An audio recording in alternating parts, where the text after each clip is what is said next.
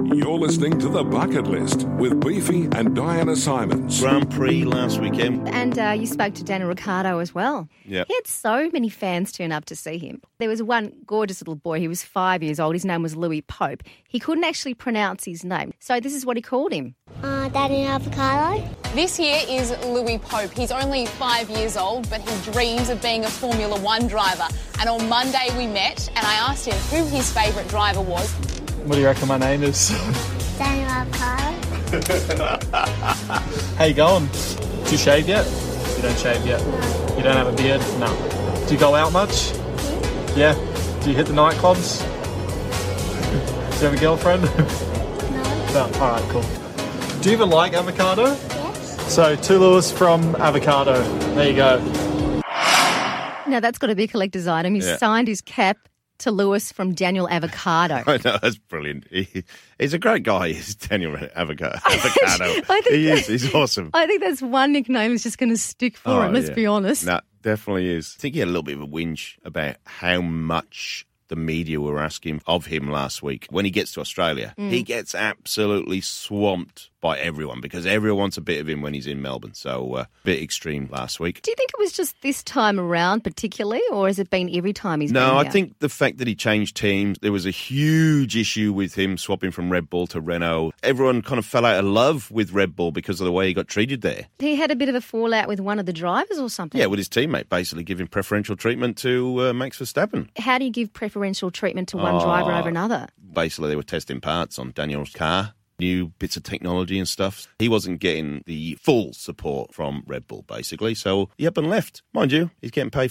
$48.5 million this year by Renault, so I think he'll get by. For $48 million, maybe you could buy your own team. How much are those cars worth anyway? 100 million. Could you buy your own car and put it in yourself? Theoretically, yes. You'd have to pay for drivers, Oh, every the coach. number of teams that have come and gone in the past few years is quite ridiculous because they cannot afford to keep up. In fact, there's a, quite a few drivers that are self-funded, so the teams are there, but they will pay the team to get a drive. Like Lance Stroll, his Yeah. first year, he actually paid Williams five million dollars to actually drive. Wow. Yeah. How did he do? Well, for a kid, he did okay, and now his dad bought him his own team. You know, he's one of the top 20 in the world, I guess. There was a Malaysian guy a few years ago who was very average, who the Malaysian government actually funded him to drive in Formula One because of it put him on the map. Very, very busy weekend last weekend. though. Yeah, it was awesome. And he was in town, but he went under the radar, didn't he? I don't think anyone even knew about that No. because um, the Grand Prix, and it was the Arnie Pro. Yeah, the Arnie Sports Festival, which is a huge thing if you're in strength sports like bodybuilding. I mean, why they did it the same weekend as the Grand Prix? That was a bit silly, but perhaps Arnie wanted to go and see the Grand Prix. So, uh, what do you do to get publicity when you've got the Arnie on? and No one knows you're there. I don't know. Well, this should have been huge because um, the guy that actually won the Arnie Strongman, Yeah. his name is Rob Kearney. Right. He won the title and he also married his boyfriend the same weekend. He married Arnie's boyfriend. No, no, no. Arnie doesn't have a. He married his. He married his. Married his own boyfriend. I've Oh, got married you. his own boyfriend. But there's there's a picture of them all at Port Phillip Bay. Um, Arnie came along to offer his congratulations to the US strongman Rob Kearney last weekend. So what did Arnold say? Congratulations, guys. I was honored to celebrate with you. And uh, I love this one. The guys actually tweeted, "World's gayest strongman and I got That's- married." he captioned. Is that his Twitter handle? World's gayest strongman? Yes, no. but he, I suppose he deserves like it, it, though. because he won it. Yeah. So World's. if he wants to be the world's gayest strongman, oh, brilliant. that's great. That's good publicity. The Arnie's a, is a huge thing, and Arnie does turn up to these festivals that bear his name. Arnie will turn up to present the trophies on one day, so he is part of it, which is fantastic from uh, from Arnie. I didn't know they were all around the world. Yeah, for, some, yeah. for some reason, I just thought it was in Melbourne and America. I don't know why I thought that. Yeah, no, it's. Uh, it, I think it's grown from um, just the one-off event, and then Melbourne grabbed one, and This guy that won the title, World's Gayest Strongman, right? Rob Kearney. Yeah, Yeah, no, it's, it's, it's an actual title. Does that mean that he's one out of all the Arnies? no, he's only just won this the, the Melbourne leg. So can he really call himself the world's strongest gay man? is that cor- is that technically if, he- correct? if he wants to call himself the world's gayest strongman or the strongest gayest man, so be it. Good on him. And he's married. Congratulations, by the way, Rob Kearney and uh, Joey Alexio. Sorry, Alexio, the groom. Yeah. Groom and groom. Congratulations. On the line, we've got Cam from Geelong. Good morning, Cam. How are you? Hi, good, thanks. You've done some amazing sports. Like we're talking kind of extreme, really. Just offbeat kind of things that sort of piqued my interest. You're talking my language, Cam. Tell me about it.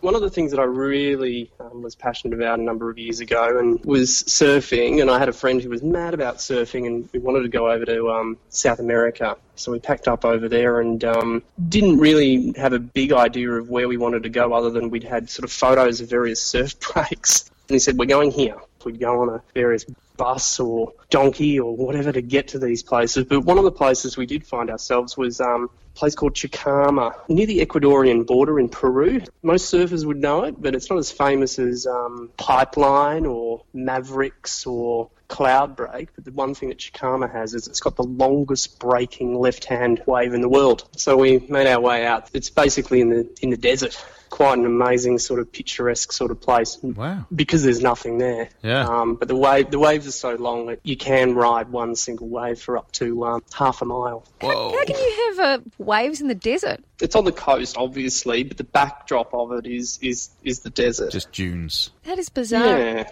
So, Cam, what would you like to see? What's on your bucket list? I'd love to go and see the Dakar Rally. Maybe like be part of the support crew or something like that. It, it Yeah. just looks amazing. Cam, you could take up motorbike riding and just enter it yourself, Toby Price style. Toby's amazing, isn't he? He's won two Dakar rallies. And I think the last one he won with a broken wrist. Yeah, well, I mean, the, obviously the year before he snapped his leg in half, so it's a great Yeah. comeback story as well. That's right. This does not sound like a Yeah. very safe sport. What actually is the Dakar Rally? You've got to explain this one to me. I haven't heard of it. Dakar Rally, I think, originated in the 70s and was essentially the Paris to Dakar Rally. Hmm. So it was a race that would run from Paris and go across the continent to Africa to Dakar. And it had been that way for many, many years, but obviously it's changed hosting it now in Sou- South America. Yeah, probably the Just last due to seven, security six or concerns. seven years, definitely it's, it's Yeah. changed.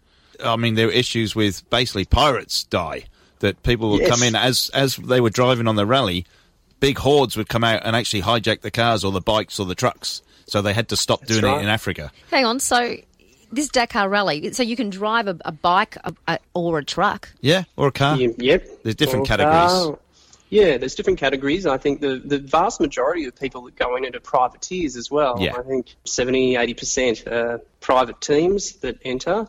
But the bikes have got me. I, I like the bikes because they're sort of, you know, racing across sand dunes at breakneck speeds and, you know, you come over a sand dune and you don't know what's ahead of you because there's no roads. Um, that's why people can get very injured. Amazing event. So you don't know what's down the sand dune ahead of you, which is really dangerous. No, you could come up the crest of a sand dune and get airborne and be airborne for 50 feet drop or something like that, which which is what happens Yeah. um, to some, some riders. there, there are people that have been killed.